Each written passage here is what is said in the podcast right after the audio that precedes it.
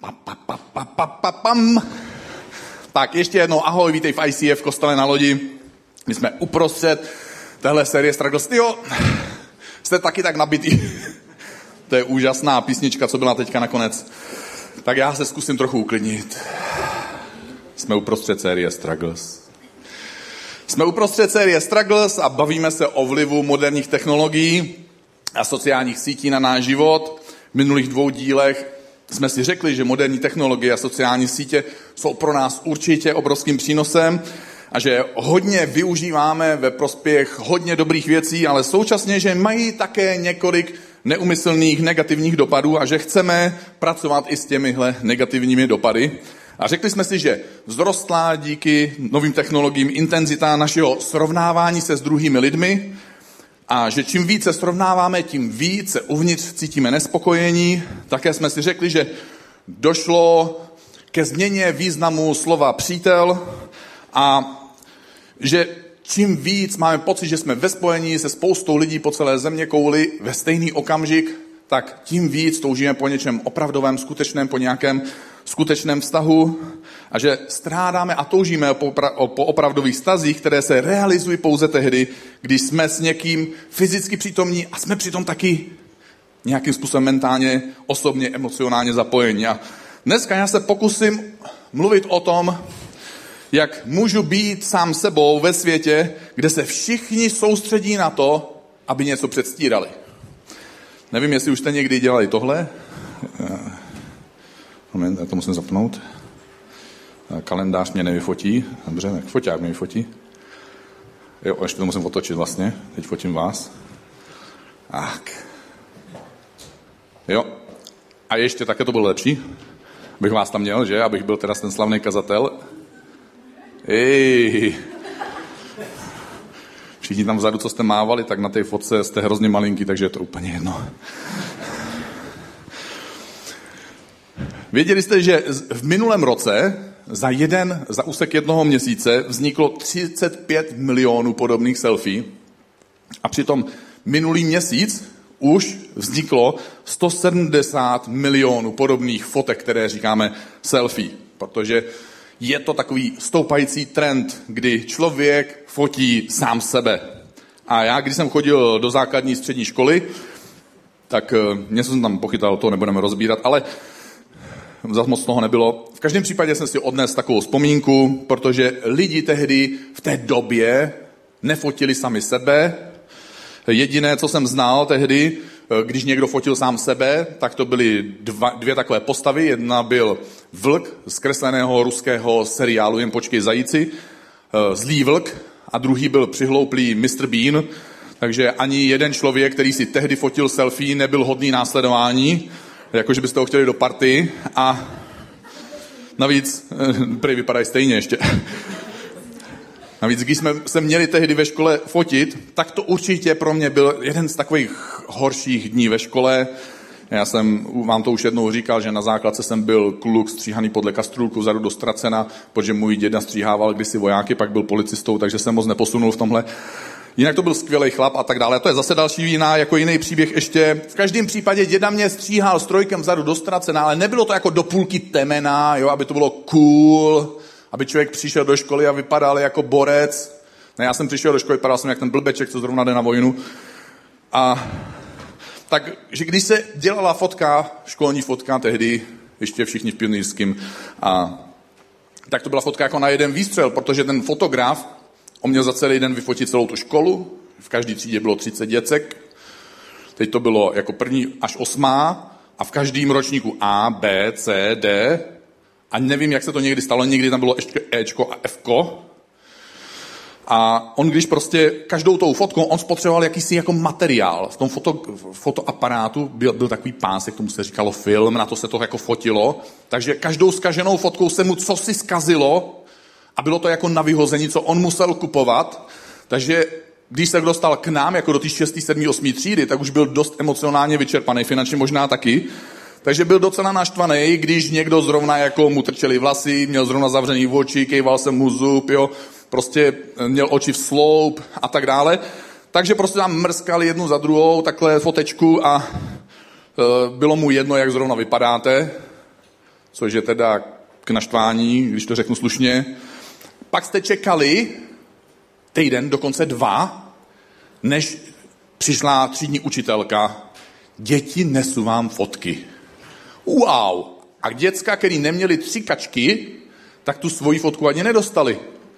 A mohli se podívat ke kamarádovi, ale nikdo vám ji nechtěl ukázat, protože já jsem utratil tři kačky a ty se chceš koukat na moji fotku, Víš, co mě to stálo? Mi vykoukáš z toho ty tři koruny, takže jste museli počkat, až se fotka objeví na nějaký přiblblý nástěnce, jako ne nástěnce jakoby virtuální, ale prostě na zdi, jako z cihel, z cihel zeď, takhle v, na chodbách ve školách bývají zděný cihly, tam byla nástěnka z polystyrénu, tam byly špendlíky, tam byly přišpendlený ty fotky a za odměnu všichni měli vypíchaný těma špendlíkama v oči.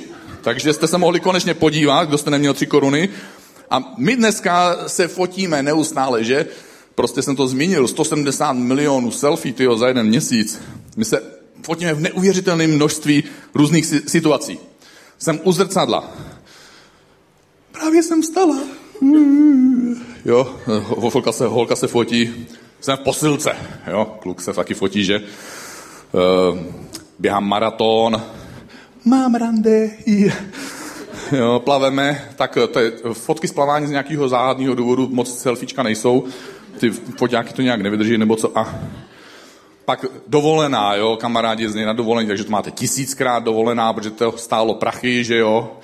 Tam je ta snídaně, takže na tom Facebooku je jako ten, ten švédský stůl, takhle plný jídla, tam pod tím taková ta věta, pecka dneska zadarmo, žrádla až prostě na konec stolu. Přitom ta snídaně, když by to přepočítal, ho to stálo dva litry a říká tomu zadarmo, takže je hrozně nadšený. Proto si to aspoň vyfotí, protože ví, co to stálo. Takže ať si to aspoň pamatuje. A pak jsou ty pláže, prostě tisíc fotek z pláže, bikiny, bikiny a ještě bikiny. A pak, pak máme ty aplikace. Máme v, v mobilech aplikace. Spousta z vás je má určitě v mojí rodině, to jednu chvíli ovládlo úplně, nejen v mojí rodině, v mém okolí. Takže, takže my si ty fotky upravujeme, že tomu dáme jako trošku jiný nádech, aby, když jsme zelení, aby jsme byli trošku růžoví, když jsme moc růžoví a tak dále. Pa, pak tomu nějak upravujeme tón, jako tu náladu a všechno, teď pupínek, jo, takže ještě se hledá další aplikace na vymazávání spousty věcí, které se tam občas objevují nechtěně. Teď, teď ještě jsou ty další aplikace. Vy si můžete přidělat jako třeba kočičí tlamičku, prasečí oči, oslí ouška, nebo dokonce, to je, to je docela taková super zhůvěřilost, že si můžete s kamarádem vyměnit v obličeje. To byste úplně, to je pecka. Takže my jsme si zvykli prostě vytvářet nějaké svoje vymyšlené, nové, vyfiltrované, vyprofilované já. My fotíme sami sebe, filtrujeme sami sebe v tomhle celém světě, který je zaměřený na sebe. A čím víc filtrujeme ten svůj obrázek, čím víc filtrujeme svůj život, Protože chceme, aby nás druzí viděli tak, jak bychom si přáli, aby nás ho viděli. Tak tím těžší je v tomhle všem zůstat sám sebou. My jsme zašli dokonce ve svých hlavách, v tom svém programovacím podvědomí, který tam někde máme, tak jsme zašli ještě o krok dál a jsme trénovaní podvědomě už tak jako dopředu si vybírat situace, kdy to asi bude skvělý se vyfotit. A pak to vyfiltrujeme, vyeditujeme tu svoji fotku pak je posíláme ven, konečně ty fotky, aby nás ten vnější svět viděl tak, jak by jsme my rádi, aby nás viděl. Protože chceme, aby nám ten okolní svět dal něco, o čemu říkáme ujištění. Že jsme skvělí, že jsme přijatí, A minulou neděli my jsme se bavili o tom, že technologie kromě mnoha pozitiv ovlivňují naše vztahy třemi negativní způsoby, tak existuje ještě čtvrtý způsob, kterým technologie mění naše vztahy. My se dneska často bojíme a také se vyhýbáme takzvané nefiltrované komunikaci. My jsme si zvykli si opravovat po sobě všechno, co píšeme, SMS, jo, viděli jste v tom open videu to holku, ono to přijde hrozně trapný, když to vidíte na tom videu, ale je to trapný, když to děláš. Akorát to nikdo nenatočil naštěstí. Takže my, než to odešleme, tak to, tak to opravíme ještě často, pak, eh, pak eh, vybíráme tu správnou fotku, aby jsme ji vybrali tu správnou fotku, pak ji ještě případně upravíme a my se učíme něčemu, co v nás vyvolá nakonec strach mluvit někdy s jinými lidmi. A osobnost, kterou lidem představujeme na sociálních sítích a prostřednictvím technologií, tak tahle osobnost je často odlišná od toho, jaký skutečně my jsme. A lidé se víc než dřív bojí konverzací, které, kdy nemají tu konverzaci pod kontrolou. Dřív, když zazvonil telefon, já, většina z vás si to nepamatujete, takže já vám udělám takovou lekci pro pamětníky z mojeho vlastního života. Když, když doma nám zazvonil telefon, což my jsme byli takový, že jsme ani neměli telefon, takže já jsem to znal od sousedu, jak to funguje, když zvoní telefon. Takže když vám zazvonil telefon, ten telefon byl tak mobilní, že jste mohli se pohybovat tak daleko, jak ta dvoumetrová šňůra dosáhla. Pokud jste měřili dva metry, jak jste si mohli stoupnout nebo sednout, to bylo všechno, protože tím jste vyčerpali rádius eh, mobilnosti tohohle telefonu. Případně mil mobilní. Mohli jste si jako, kdo z vás si bere telefon na záchod? Ne, nezvedejte ruku, fuj. Uh, prostě, když jste šli s tím telefonem, tímhle mobilním telefonem na záchod, tak jste tam s ním třeba i došli, ale ztratili jste signál, protože jste si vytrhli kabel ze zdi. A když to začalo zvonit, tak byste podle toho zvonění vůbec nemohli poznat, kdo vám zrovna volá. Jo, protože když volala máma, kámoš nebo učitelka, tak to zvonilo vždycky úplně stejně. Srrr. Navíc, když oni vám volali, tak nevěděli, jestli to zvedne vaše máma, váš táta, vy, váš brácha, pes, prostě kdo to zrovna zvedne. A všichni k tomu přistupovali takhle jako riziko. Ty to, no nevím, jestli vás zvednout. Ne, vy jste prostě šli, protože konečně někdo volá. Jo? Byla to zrovna policie, či se nebyl, nebo co to tehdy bylo. A zbor národní bezpečnosti. Takže se to zvedli a najednou jste spustili něco, čemu se říká nefiltrovaná komunikace. Že jste neměli pod kontrolou to, že to píšete, můžete to vymazat, neposlat vůbec, opravit, prostě můžete přemýšlet. Najednou odpovídáte, najednou takhle, tak jako když lidi se baví mezi sebou. U.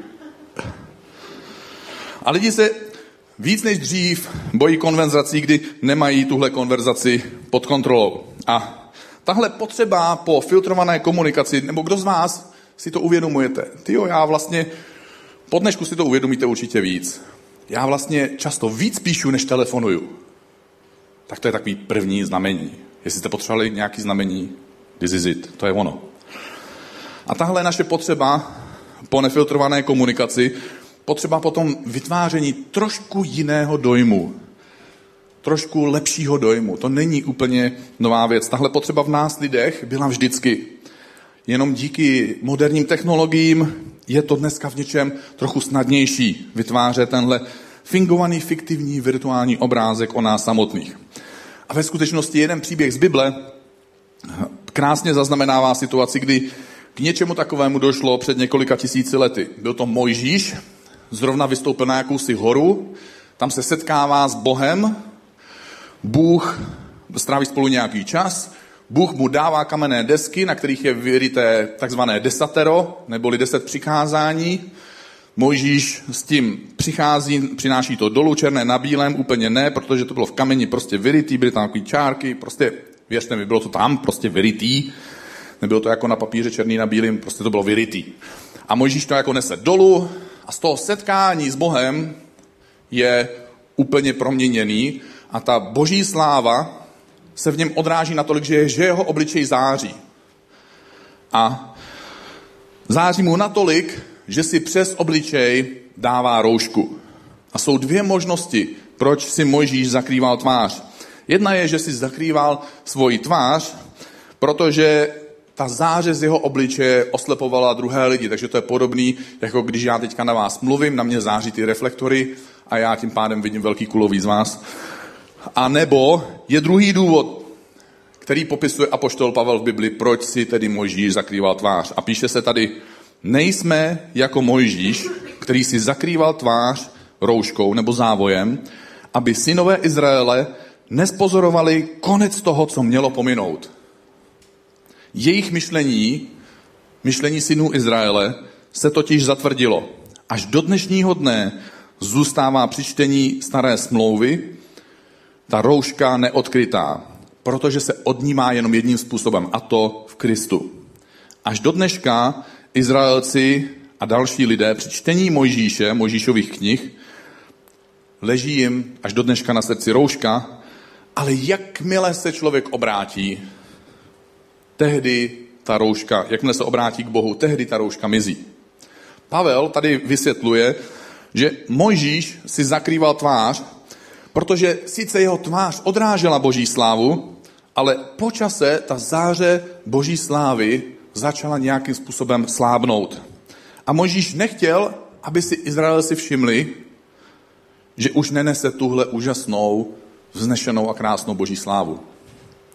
A my si dneska vytváříme v digitálním světě jiný obrázek sebe jenom proto, že máme úplně stejný pocit, jako měl Mojžíš. My nevypadáme tak dobře, aby se to lidem líbilo. Protože my máme svoje chyby. Jsme si nejistí sami sebou. Nevěříme a často oprávněně, že by nás lidé byli schopni přijmout takový, jaký jsme. Proto vytváříme obrázek někoho, o kom jsme přesvědčení, že by mohl být přijatý. Někoho, kdo je tak trochu lepší než my, někdo, kdo má tak trochu méně chyb a tak trochu víc silných, oblíbených stránek, obdivovatelných zážitků, vlastností. Protože tohle, tenhle nový druhý člověk, ten naše digitální já, nám dává výhodu. My jsme díky němu méně zranitelní. A také, když selžeme, my to můžeme snadno zakrýt a nemusíme se omlouvat za své chyby nebo selhání. Adam a Eva v zahradě Eden snědli zakázané ovoce, možná ten příběh znáte. Oni selhali a co pak následoval? Poznali, že jsou nazí. Uuu. Takže co udělali? Běželi, je, my jsme nazí, Adam, Evo, co uděláme? No honem běžíme za Bohem, honem musíme se omluvit. Ne, tak to přesně neudělali. Oni udělali úplně něco jiného. Oni se zakryli. Předstírali, že je všechno tak trochu jinak. My nejsme nazí, my jsme zakrytí a navíc my jsme nic nesnědli, nic se nestalo. Dělali, že všechno je OK a my jsme zajatí touhou po uznání lidí, aby nám lidi řekli, všechno je OK. Jsi skvělej. Co nás zahambuje? Co skrýváme? Co skrýváš ty? Co skrývám já? Co nechceš, aby lidi o tobě věděli?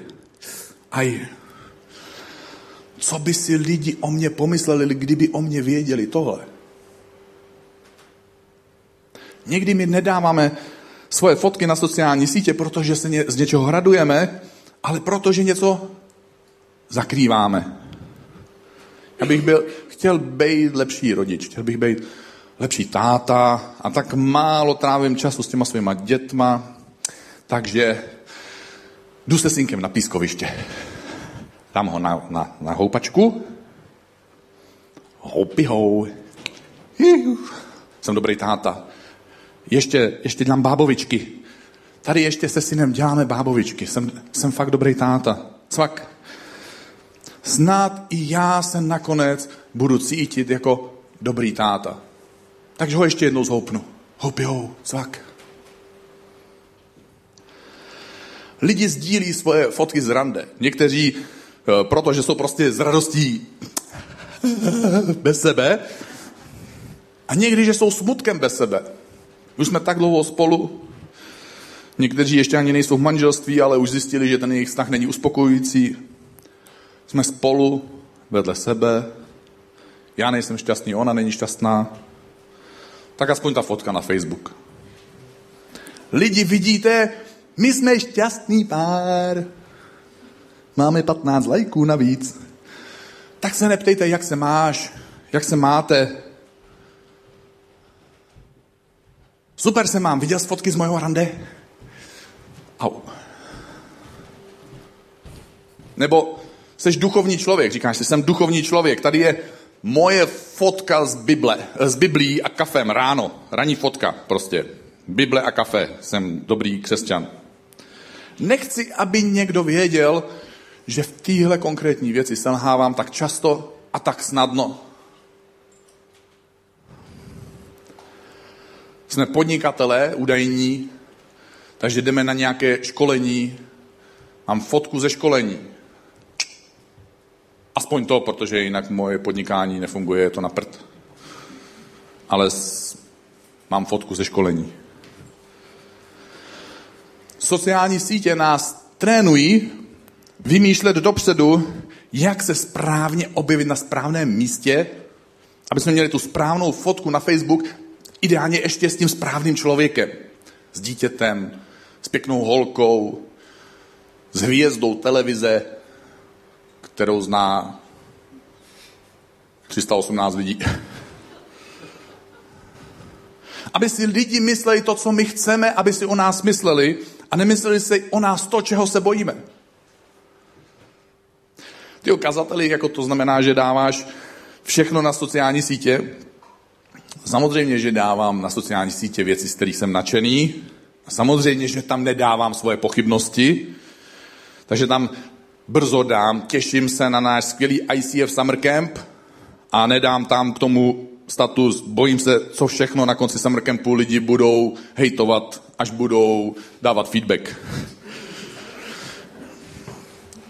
Snažím se, nebo následuju Ježíše, a tak se snažím, to je důležitý zdůraznuju, snažím se, aby všechno, co říkám, byla pravda.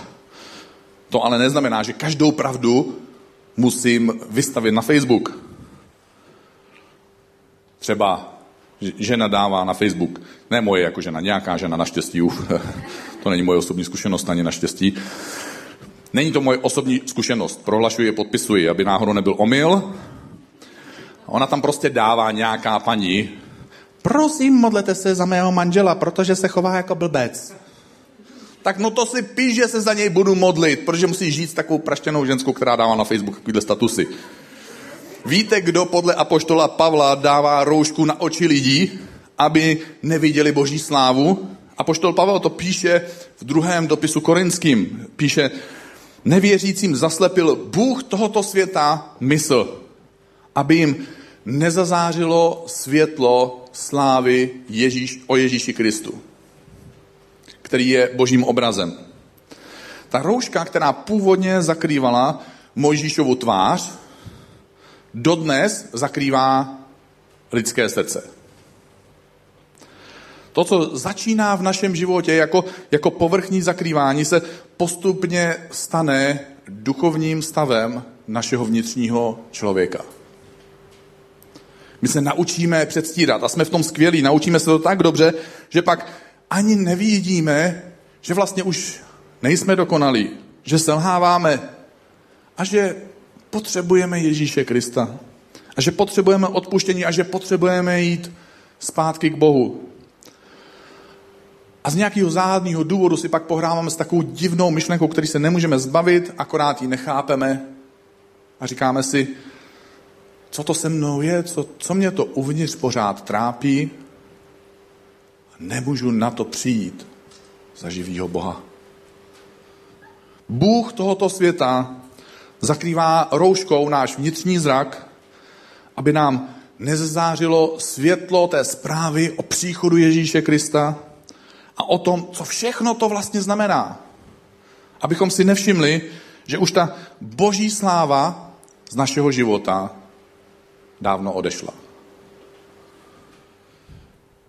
My nemůžeme žít život bez roušky na očích, protože zakrýváme skutečnost, že z nás boží sláva už dávno vyprchala.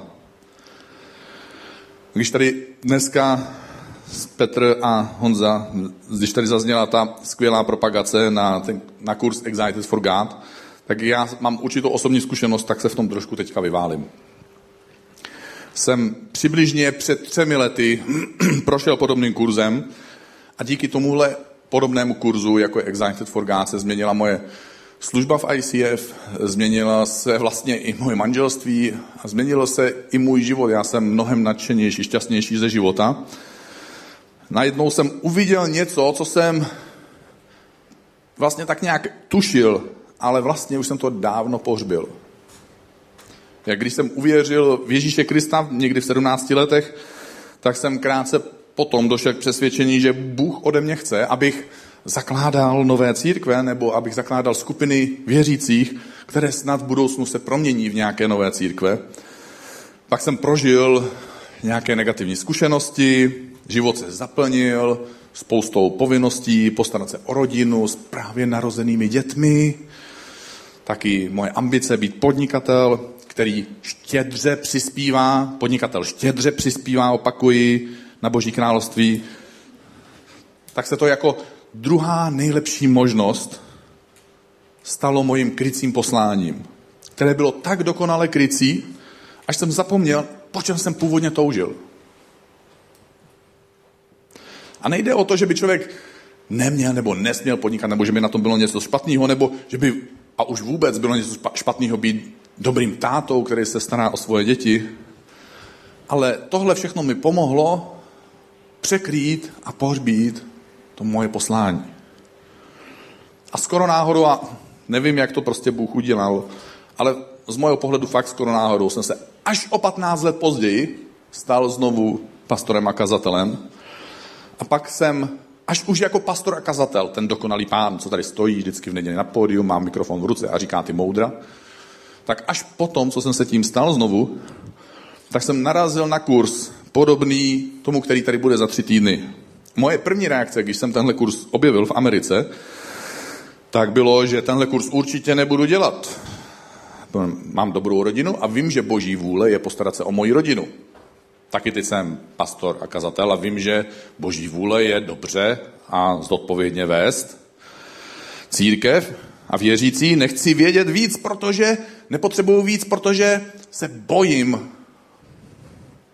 Bojím se, že bych mohl uvidět touhu, kterou jsem vlastně tak trochu bolestivě pohřbil. A překryl jsem tu bolest tím, kým jsem chtěl být, aby mě takového lidi viděli. Dobrý táta, dokonalý pastor. Nějak jsem nakonec, ten příběh samozřejmě má pokračování, proto ho vyprávím, nějak jsem překonal tyhle svoje zmatené pocity a postoupil jsem ten kurz. Otázky v tom kurzu mě vedly směrem, který se mi upřímně dost nelíbil.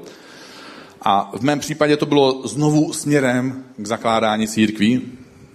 Já už jsem kdysi něco takového dělal, takže vím, co to stojí, že to stojí hodně, taky vím, že ne vždycky se to podaří. A měl jsem velké pokušení místo těch důležitých slov, která se mají vepsat do těch kolonek v tom kurzu, tak jsem měl velké pokušení vyplnit tam ne to nejdůležitější, co mě trápí a co mě opravdu leží na srdci, ale napsat tam to druhý a třetí nejdůležitější.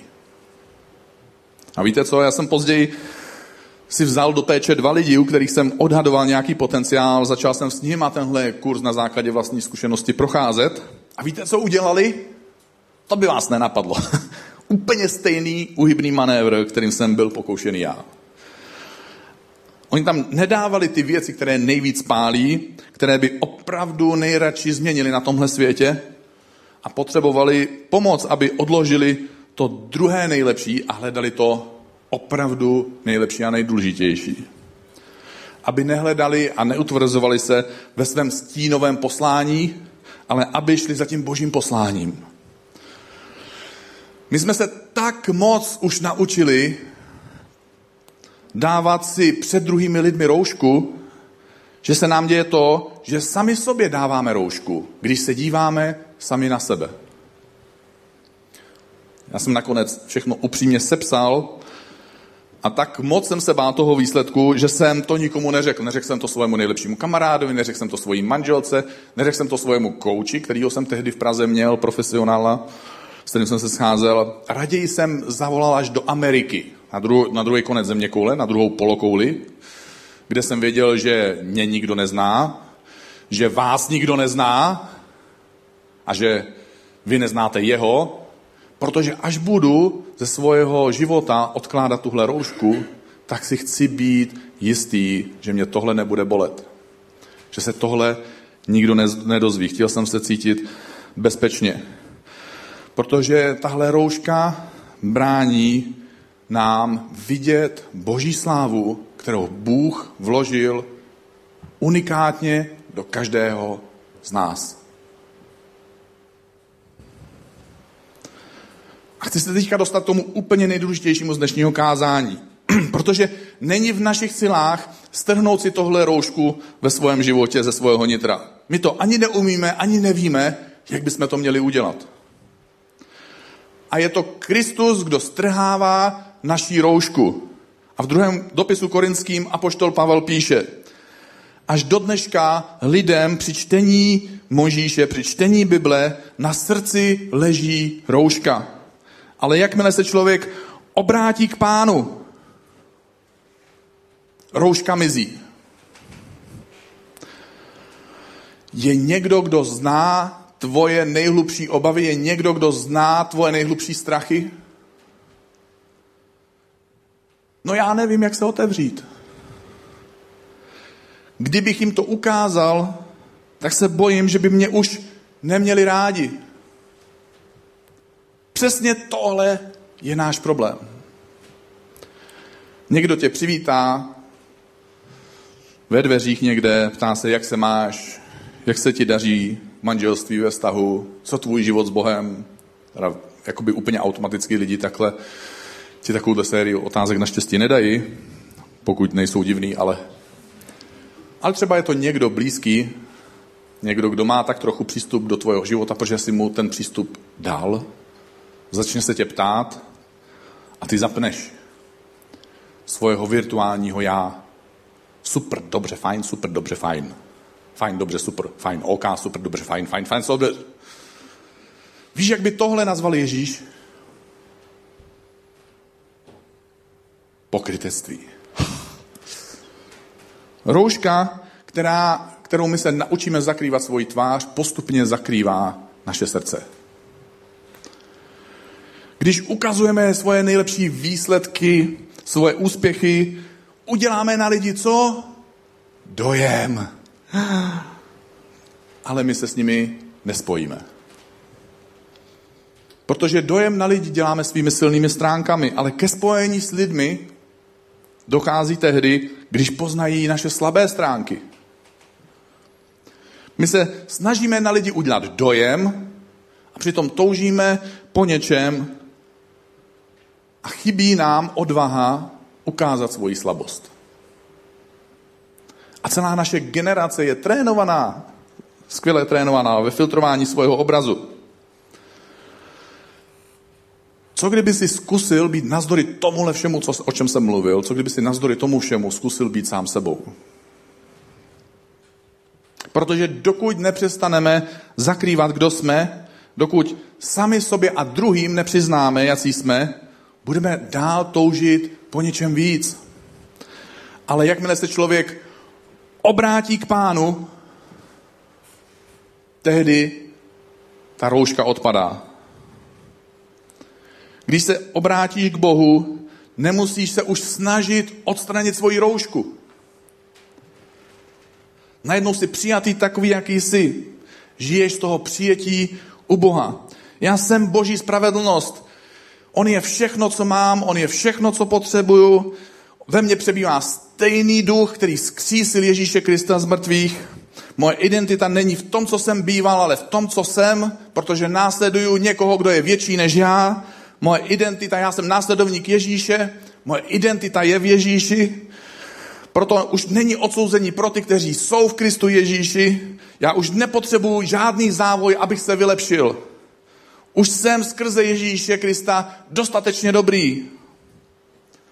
A kde je pánův duch, tam je svoboda. A my všichni s odkrytou tváří, takový, jací jsme, ne díky našemu úsilí, že se o něco snažíme, ale takový, jací jsme skrze toho, kým nás dělá Ježíš. My všichni, ty a já, můžeme s odkrytou tváří jako v zrcadle odrážet Boží slávu a tehdy jsme Božím duchem proměňováni. Ne do toho, čím by lidé rádi, aby jsme byli, ne do toho, čím by jsme my byli rádi, aby nás lidi tak nějak viděli, ale jsme proměňováni k jeho obrazu. Jsme proměňováni od slávy do slávy k božímu obrazu. Ne proto, abychom byli oblíbeni u lidí, protože už to nepotřebujeme. Každý z nás se nějak filtruje a my toužíme po nějaké nové identitě. A to, po čem skutečně toužíme, je nová identita a krása a sláva Ježíše Krista. My to možná nedokážeme uchopit, nedokážeme to popsat, možná se to bojíme pojmenovat, ale člověk chce být podobný Ježíši. V něm jsme konečně milující lidi, kteří jsou schopni milovat. V něm jsme konečně milovaní lidi. A Bůh tebe a mě k sobě přitahuje skrze tuhle neuvěřitelnou touhu. A není to zlo sociálních médií, že chceme být lepší, než jsme. Je to v pořádku. Protože je to věčná touha uvnitř nás, ta věčná touha po boží slávě. Co nás pohání.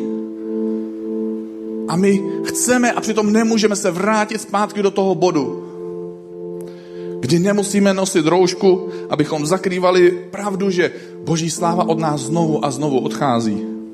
A že nejsme skuteční, milovaní, milující a přijatí. A my předstíráme, v církvi jsem křesťanský chlapec, na fotbale jsem drsný chlapec, na Facebooku jsem chlapec plný dobrodružství, s rodičema jsem rozumný chlapec, s křesťany jsem radikální křesťanský chlapec. Asi si budeme muset přiznat, že potřebujeme pocit odpuštění. Že potřebujeme pocit přijetí. A nejde mít pocit odpuštění a nejde mít pocit přijetí, dokud nepřijdeme k někomu, kde je ochotný nám odpustit a kde je ochotný nám přijmout bez jakýchkoliv podmínek.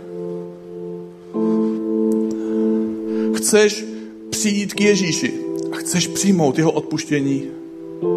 Chceš, aby strhnul tvoji roušku, aby si už nemusel předstírat. Tak já tě poprosím, jestli bychom se spolu mohli postavit, protože bych některý z vás chtěl pozvat k modlitbě. Protože pokud chceš přijmout boží odpuštění, pokud chceš být v tom stavu, kdy Bůh strhne tvoji roušku a nemusíš předstírat, tak bych tě chtěl pozvat k tomu, aby si spolu se mnou říkal třeba tiše tuhle následující modlitbu. A pokud už to nepotřebuješ, protože si kdysi už dovolil Ježíši, aby strhl tvoji roušku a ty si našel v něm svoji novou identitu, tak tě poprosím, jestli by se zmodlil s ostatními, kteří se budou tuhle modlitbu dneska modlit možná poprvé. Bože, dnešní večer ti chci otevřít svoje srdce. Bože, chci přijmout tvoje odpuštění. Bože, chci ti dát svůj život. Bože, chci, aby si strhnul roušku hanby z mojeho života. Bože, chci být očištěný, milovaný a přijatý. Bože, dávám ti svůj život a přijímám odpuštění, které dává Ježíš Kristus. Děkuji ti, že mezi mnou a tebou už není žádná překážka. Děkuji ti, že jsem přijatý do tvojí rodiny, že jsem přijatý do tvojí blízkosti a že mě nic nemůže oddělit od tvojí lásky. Amen.